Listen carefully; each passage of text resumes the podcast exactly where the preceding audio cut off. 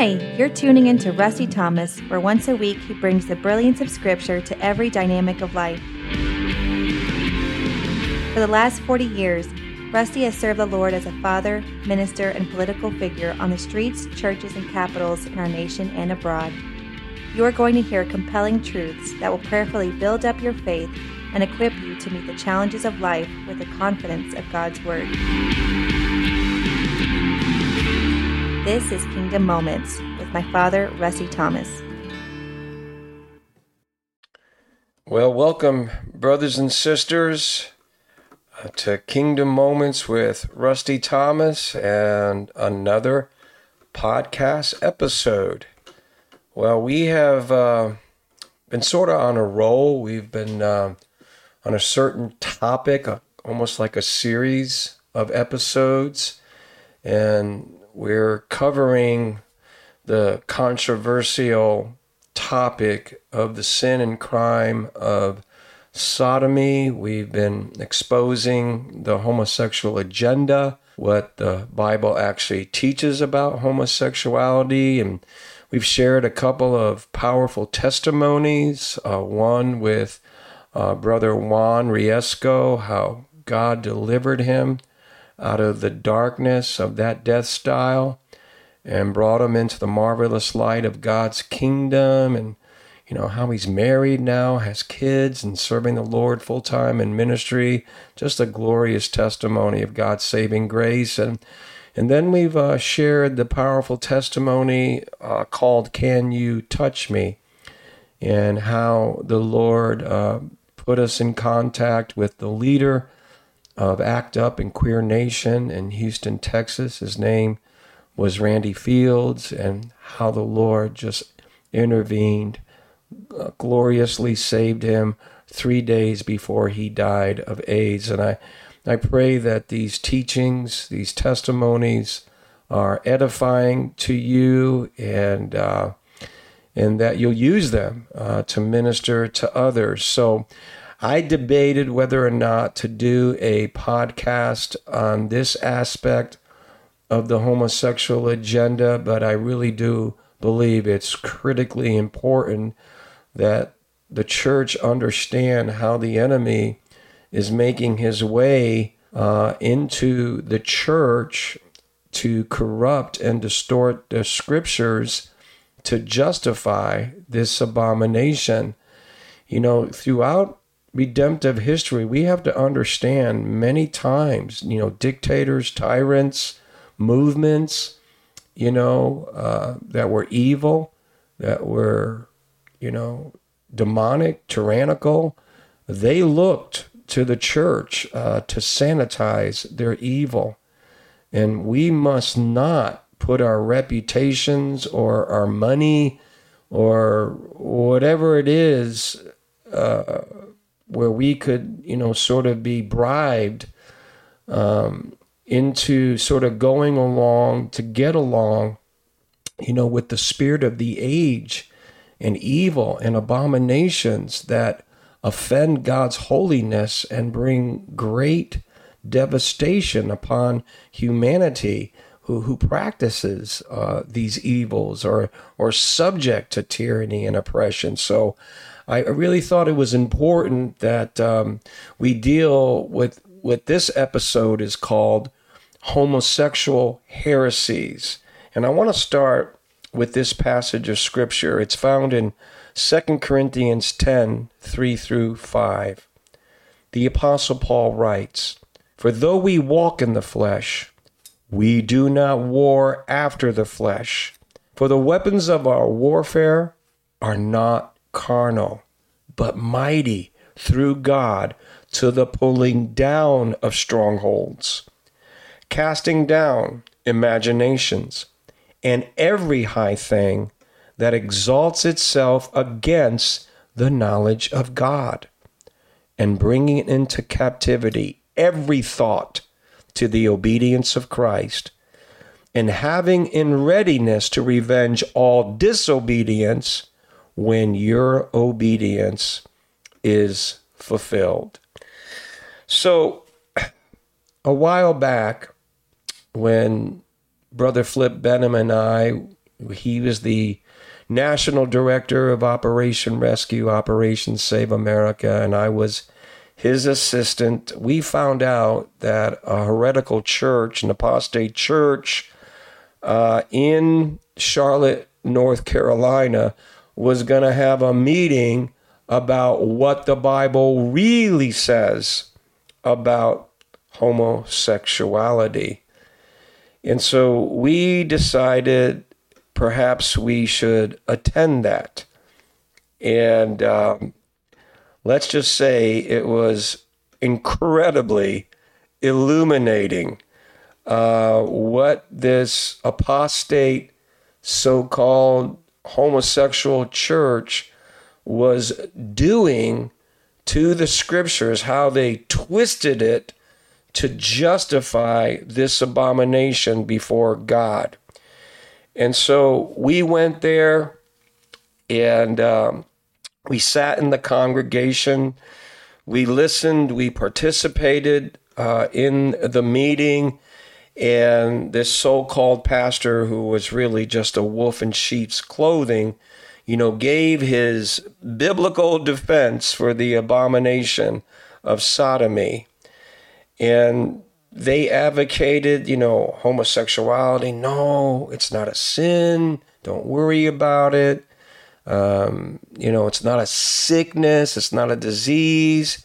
No, it, it's a lifestyle, and it's and you know people should fully embrace homosexuality and even celebrate it as children of God. And so this was their message, and you know, they had their MCC mission statement and it articulated their three C's calling, confronting, and creating. Uh, their statement declared calling people to new life through the liberating gospel of Jesus Christ. So far, so good. Well, now they're also confronting. And what are they confronting? Well, the injustice of poverty sexism, racism, and homophobia through Christian social action, right? The sh- social justice warriors. But there's a huge diff- difference between social justice and biblical justice. And they're also creating, and what are they creating? Oh, well, it's a community of healing and reconciliation through faith, hope, and love. Well, enough Christian terminology to ensnare unsuspecting souls and enough lies to damn all that adhere to their vision statement from hell. Well, they went on and they confronted the current Christian attitude that condemns sodomy. And their take on it, it doesn't come from the clear teaching of Scripture. No, this is just centuries of tradition, you know, basically the doctrines of men, and maybe to an extreme point, the doctrine of demons. And so they pretty much came out strongly against the Orthodox Christian church and they maligned us by saying, oh, you know, the Christian church wants to enslave women you know, by abusive men, and we discriminate against people of color, we're racist. And then, of course, we are so wrong, so ungodly as to condemn the sin and crime of sodomy.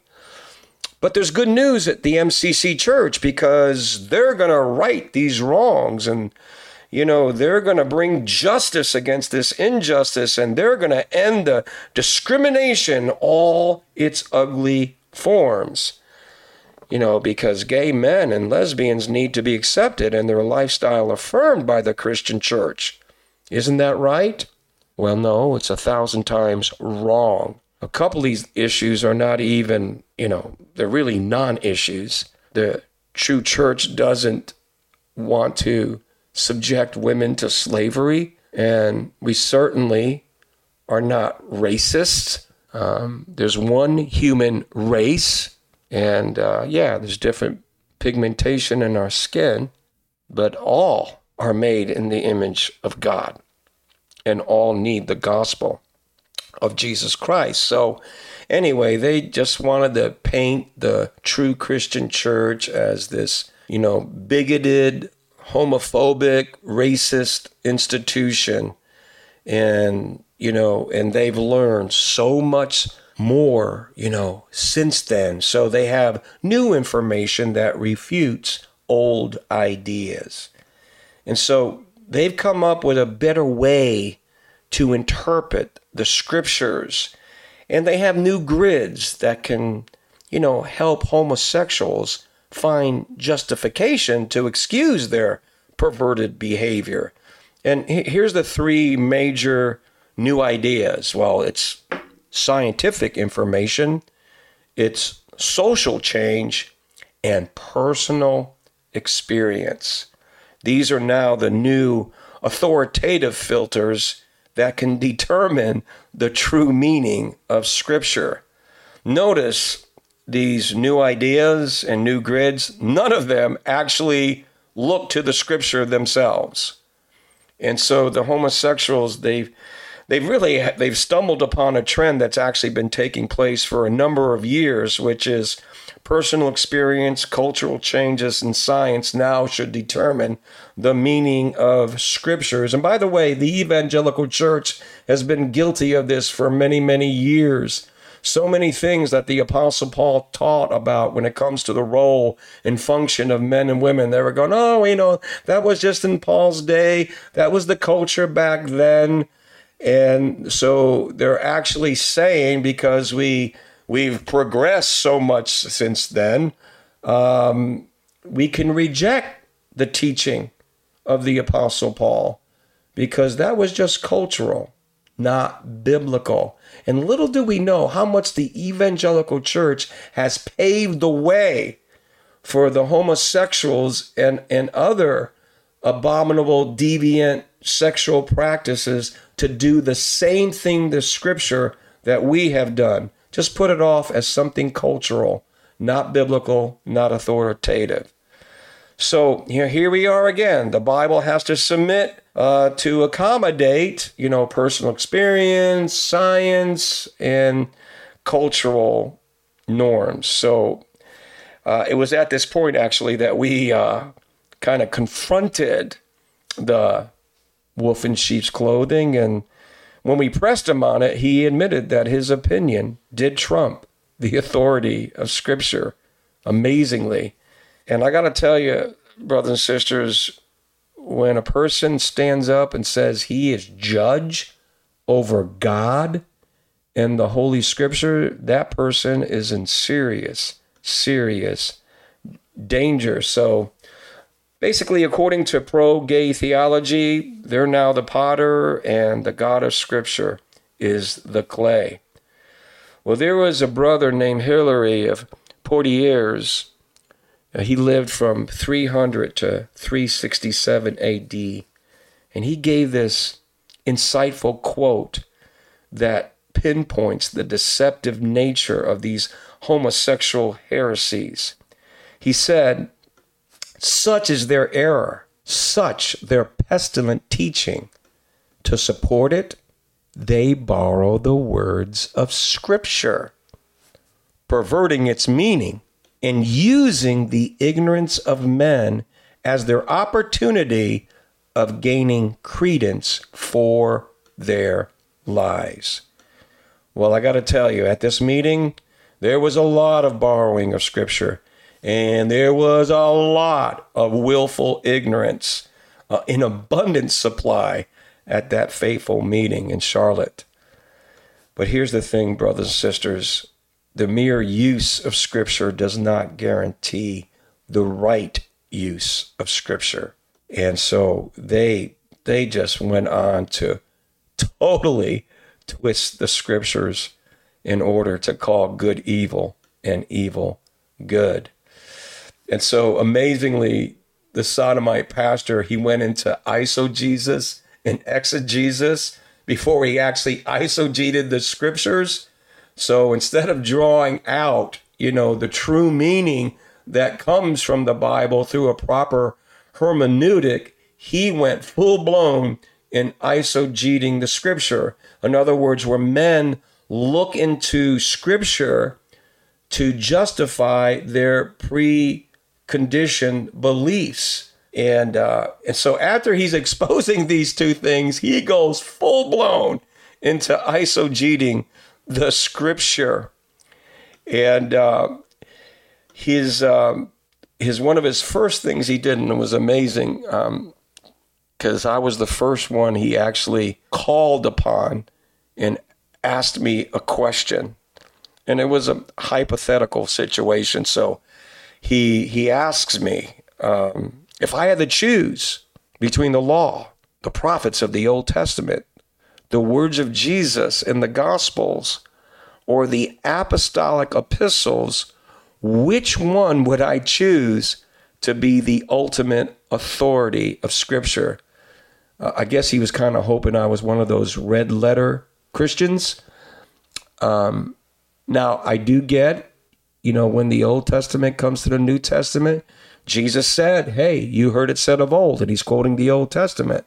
But now I say to you, um, and he was presenting himself as the authority over both Old and New Testaments. I get that.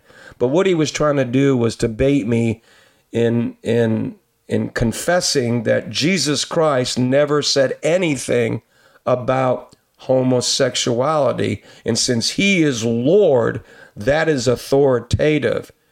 And uh, of course, my response was that's an invalid choice for all scripture is given by inspiration of God and is profitable for doctrine, for reproof, for correction, for instruction in righteousness. And you'll find that passage in 2 Timothy 3:16.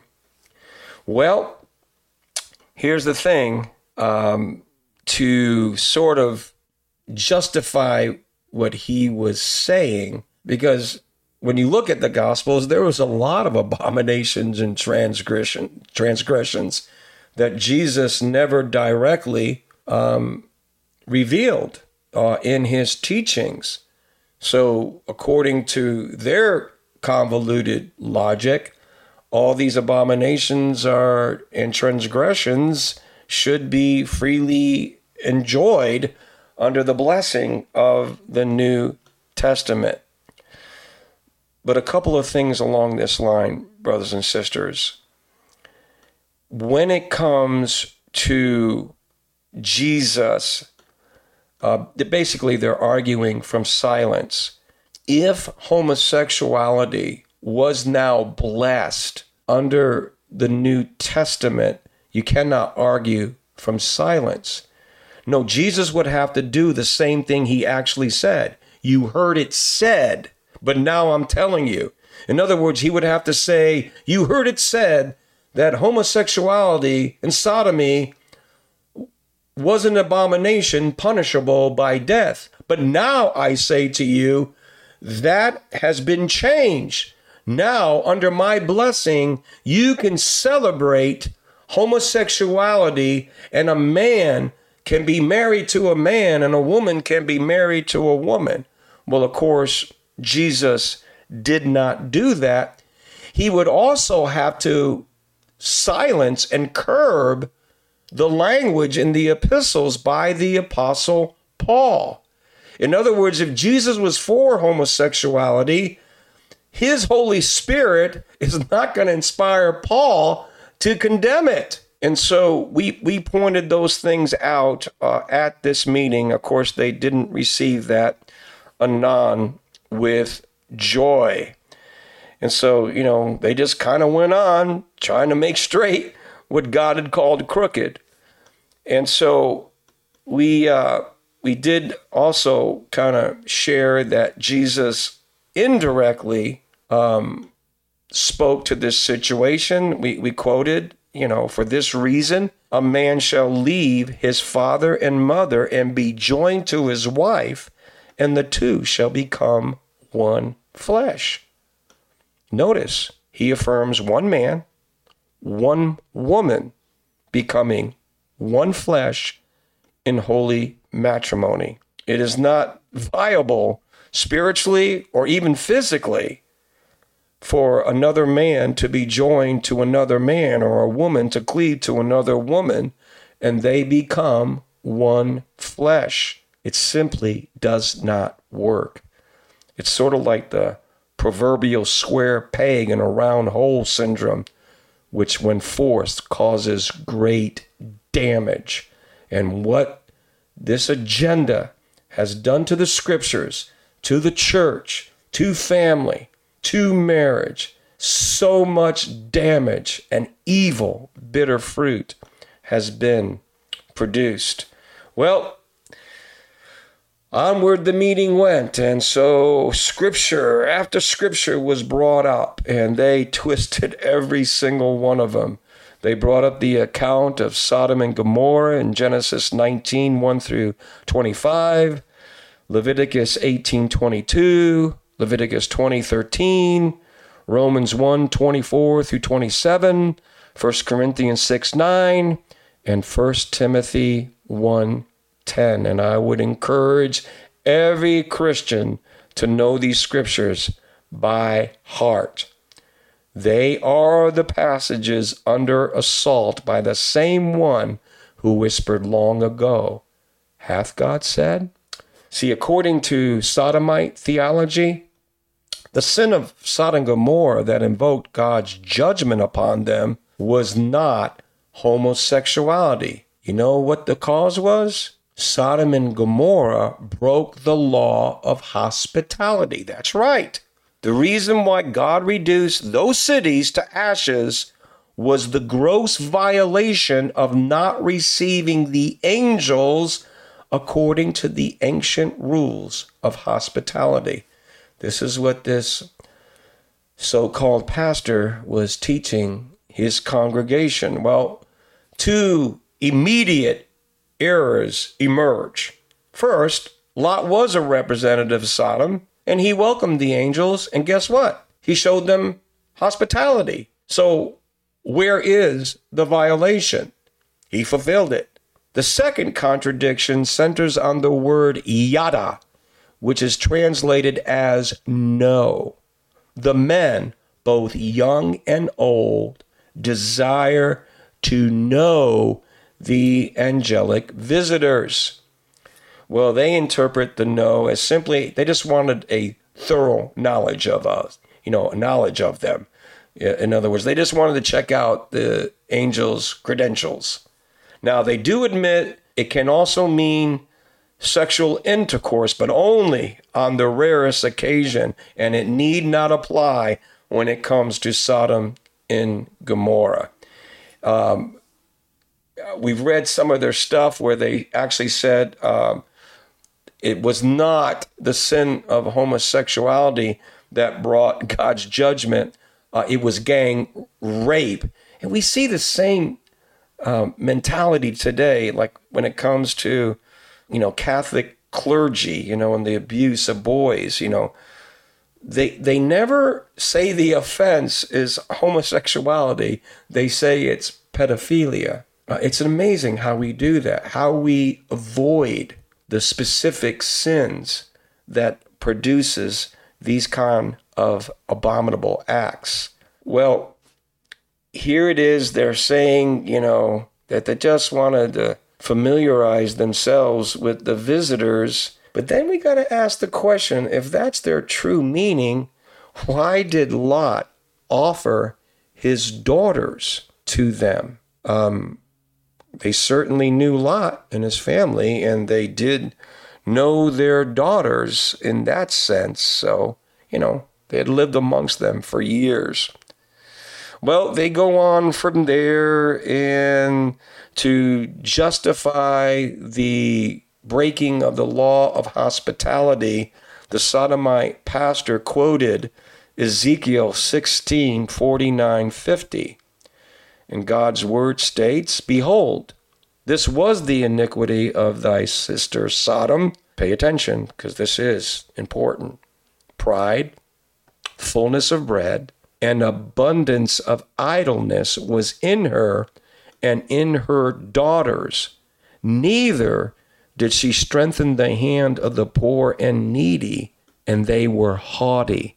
And here's the deal and committed abomination before me. Now, again, they're going to claim that abomination was breaking the rules of hospitality.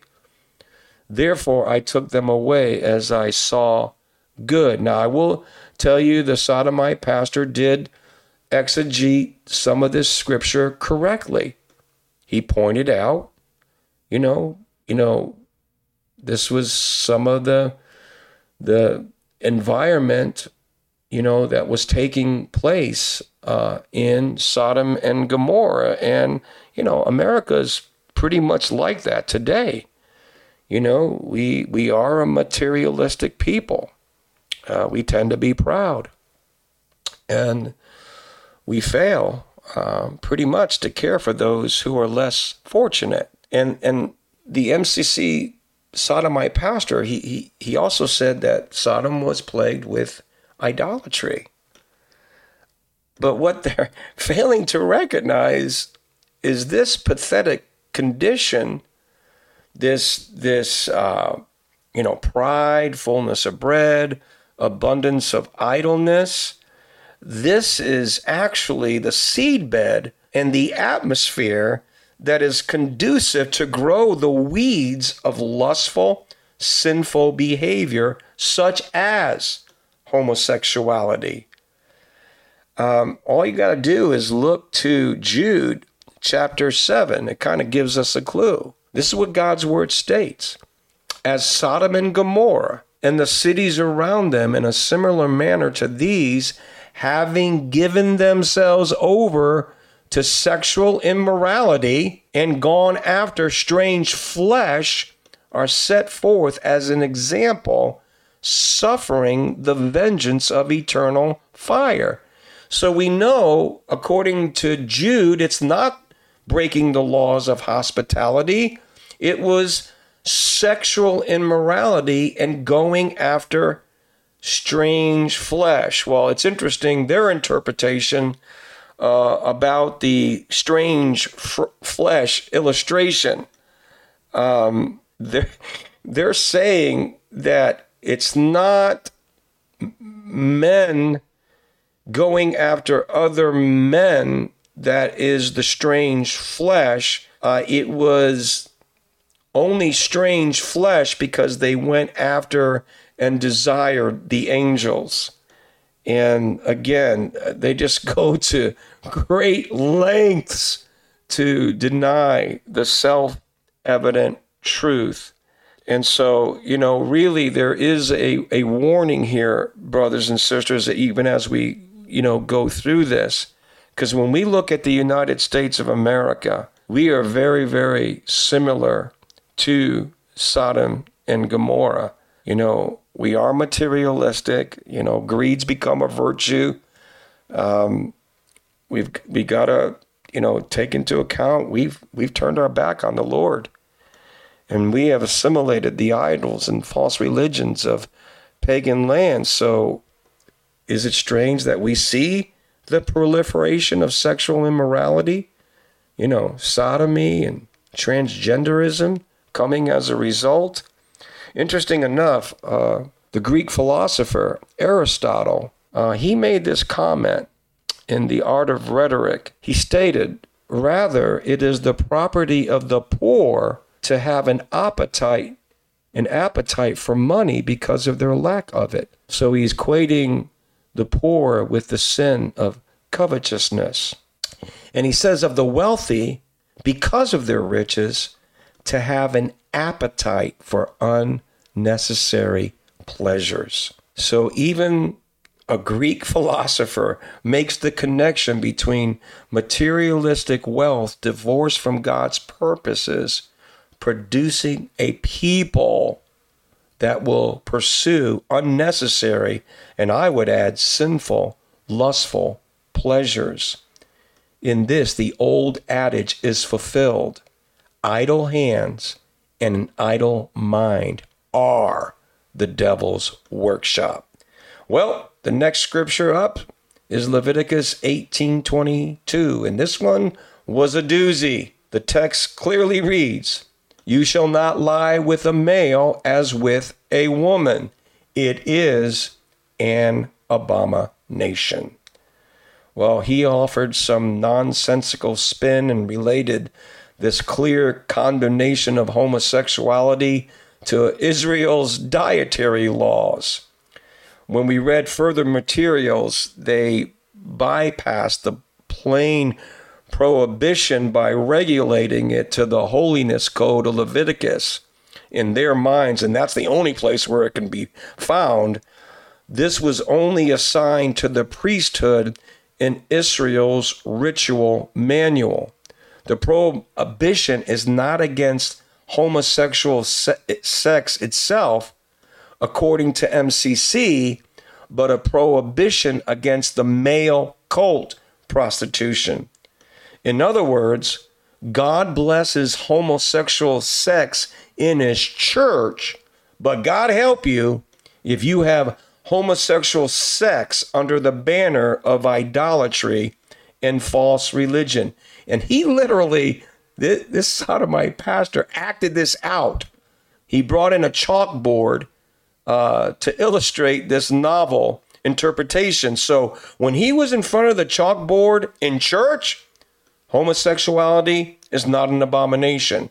When, when he went behind the chalkboard, illustrating having sex with a male religious prostitute, then that practice is an abomination before God. Well, at this point, Brother Flip uh, kind of rebuked the pastor for his eisegeting the scripture, and he reminded them that there was nothing in the text that even hinted that this declaration was regulated solely for the priesthood in Israel. Neither had it anything to do with dietary or ceremonial law. Well, the next text that was addressed to the, oh, excuse me, the, he, he went on to say that the entire text was addressed to the children of Israel to teach them what God considered depraved sexual activity. Well, at that point, the congregation became, let's just say, a little bit agitated.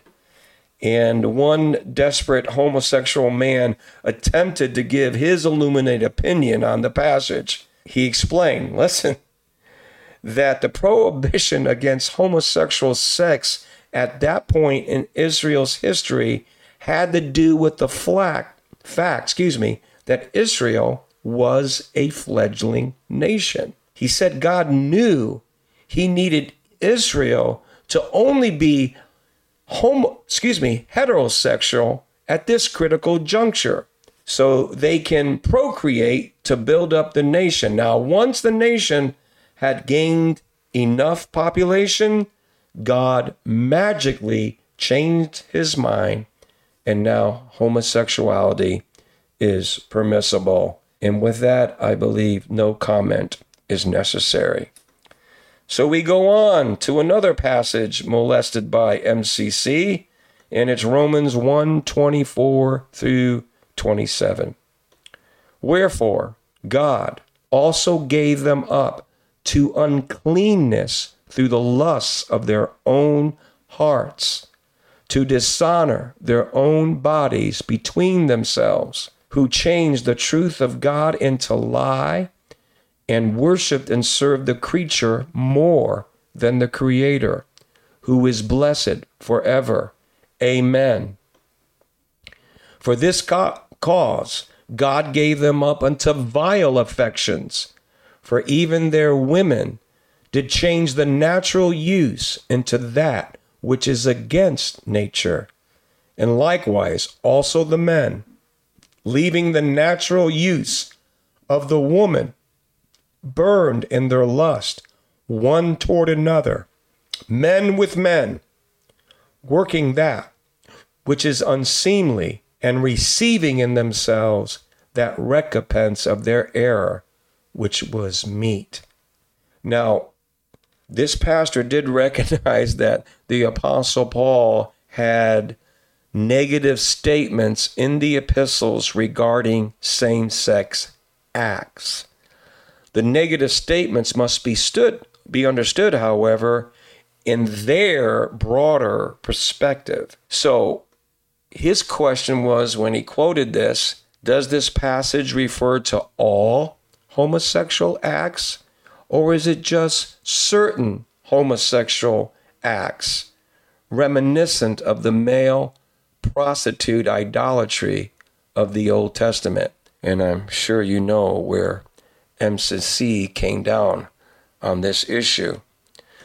One of the keys to them in this passage centers on the word natural.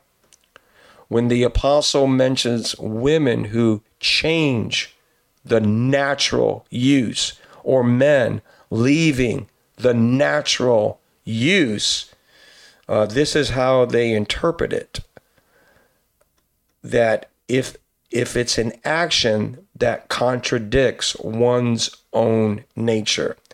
So, for instance, if a heterosexual performed homosexual acts, that would be against his nature and therefore sinful. The same holds true if a homosexual would attempt to live a heterosexual lifestyle, that would be against his nature and therefore sinful as well. It is probably this scripture more than any other, I think, that drives the homosexual agenda to turn to junk science and psychobabble. They're always looking to find the missing link, the homosexual gene, anything that proves that it's God's fault for making them this way. They desperately seek some corroboration that they are not responsible for their behavior and destructive choices.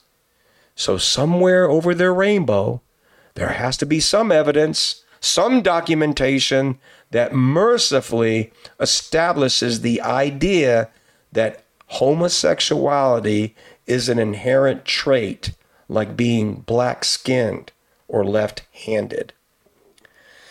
But the only thing that homosexuality or in homosexuality that is inherent is the sinful nature every human being has received due to the fall of mankind and the subsequent advent of original sin. Homosexuality is merely one of the many actual sins that flow from the polluted well of original sin. Why do dogs bark? Because they're dogs. Why do people sin? Because we're sinners. Homosexuality is simply one of the many sinful expression man chooses that reveals our depraved nature, alienation from God, and our need to embrace God's great salvation through faith in Jesus Christ. What we must understand, brothers and sisters, it would be unjust on the behalf of God to create people one way and then condemn them for acting out what He has made them to be, you know, to be. Besides that, we know of tens of thousands of former homosexuals that have already been delivered out of the bondage of the gay lifestyle and through the saving grace and knowledge of our Lord Jesus Christ, they have been set free. Here's the good news homosexuals can change and become attracted to the opposite sex, get married, and have children. I personally know some who have been transformed by God's redeeming power. Well, the last scripture that they distorted to further their destructive heresies is 1 Corinthians 6 9 through 11, which declares, Do you not know that the unrighteous will not inherit the kingdom of God? Do not be deceived.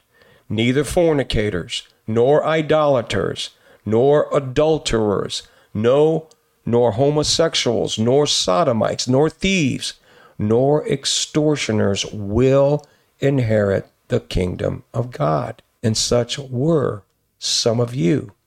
But you were washed, but you were sanctified, but you were justified in the name of the Lord Jesus Christ and by the Spirit of our God. Well, how do they dance around this? A blatant text that declares homosexuals will not inherit the kingdom of God. Well, one way is to teach the social context of Paul's ministry in the Greco-Roman cultural culture. According to MCC, Paul wasn't addressing healthy, monogamous, loving homosexuals, but those male prostitute scoundrels again. They keep popping up. They, along with wicked pedophiles who prey upon young boys, they are the ones that are going to be banned from heaven. It's interesting to note, we're seeing this more and more uh, in the homosexual community. Um, they are coming out more and more and judging the sort of drag queen grooming of young children. In other words, they're condemning the practice of homosexuality. And so they're judging their own community, but God help you if you judge them. That is not permissible. So here's here's the thing, brothers and sisters.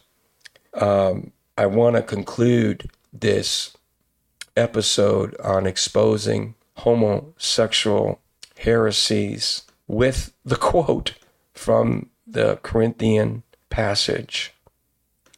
It does say, and such were some of you, but you were washed, but you were sanctified, but you were justified in the name of the Lord Jesus Christ and by the Spirit of God. Now, MCC would take that scripture and say it's a lie, and their personal experience is the truth. They will tell you deliverance is not possible. They want you to bring a peace offering to your sin, to your transgression, and to your abomination. And if you do that, you forfeit the great salvation of our Lord and Savior, Jesus Christ.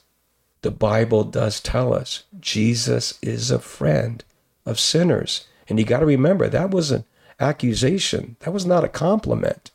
But here's the thing MCC would have you believe homosexuality is not a sin and not an abomination. Well, if that's true, how can Jesus be your friend? Jesus said, I'm the sweet doctor. I have come for the sick and not the healthy. You know, I have come to call sinners to repentance. And so, this whole notion that homosexuality and Christianity are compatible, you must understand that is a lie. They are mutually exclusive. One cannot be a practicing homosexual and be in right standing with Almighty God. That is a deception. That is a lie. And it will cost your soul in hell if you believe and practice it. So here's the thing I want to conclude with, brothers and sisters. The scripture says this Faithful are the wounds of a friend, but the kisses of an enemy are deceitful. And that's what MCC is doing. Their kiss is deceitful, it is enabling people to embrace their sin to celebrate their abominations and teach them that they are right standing with God and that when they die, they are going to heaven. When the Bible speaks the exact opposite, faithful are the wounds of a friend. We as Christians are called to speak the truth in love. And as I shared, you know, with Randy Fields and the other homosexual activists, when we call homosexuals to repent and acknowledge the truth, this is not hate calling you. This is the true love of God calling you. And here's the thing you will never find the love of the Father in the arms of another man if you're a man, or in the arms of another woman if you are a lesbian. So please understand this. Scripture promises this He that covereth his sin shall not prosper, but whoso confesses and forsakes them shall have mercy. My friend, if you are a homosexual captured by this lust, and you know it's destroying you, you know in your mind, in your emotions, in your spirit that this thing is destroying you, then I want to encourage you. Humble yourself under the mighty hand of God. Confess with your mouth this sin before God. Repent of it. Call upon the name of the Lord. The scripture says, Whosoever calleth upon the name of the Lord shall be saved. The scripture says, If you believe in your heart that Jesus Christ was raised from the dead and confess with your mouth Jesus Christ is Lord, he will save you. And the scripture says, if any man is in Christ, the old things, the old sinful nature, name your poison, adultery, fornication, homosexuality, thievery, drunkenness, all the things that that those who practice will not go to heaven. All those things will pass away, and behold, everything will be made brand new. And so I pray, open your heart. Don't be afraid. Come before God. Come into agreement with Him about the sin of homosexuality. Cry out for His deliverance and receive the abundant pardon that comes from God's amazing grace. And I promise you this you will never, ever regret it. And so this comes to the conclusion of another episode with Kingdom Moments with Rusty Thomas. Um, I pray this episode is a blessing to the church uh, as we expose the evil one, how he's trying to infiltrate the church and distort the scriptures uh, to justify this abomination. And so I pray this is helpful, that it helps to disciple and mentor and encourages the saints um, to not only um, sort of use the scriptures or meditate upon the scriptures, but make sure we are using the scriptures correctly. So critically, critically important. So till next time, brothers and sisters, you keep pressing on to that high call and prize. In Jesus' name, God bless you.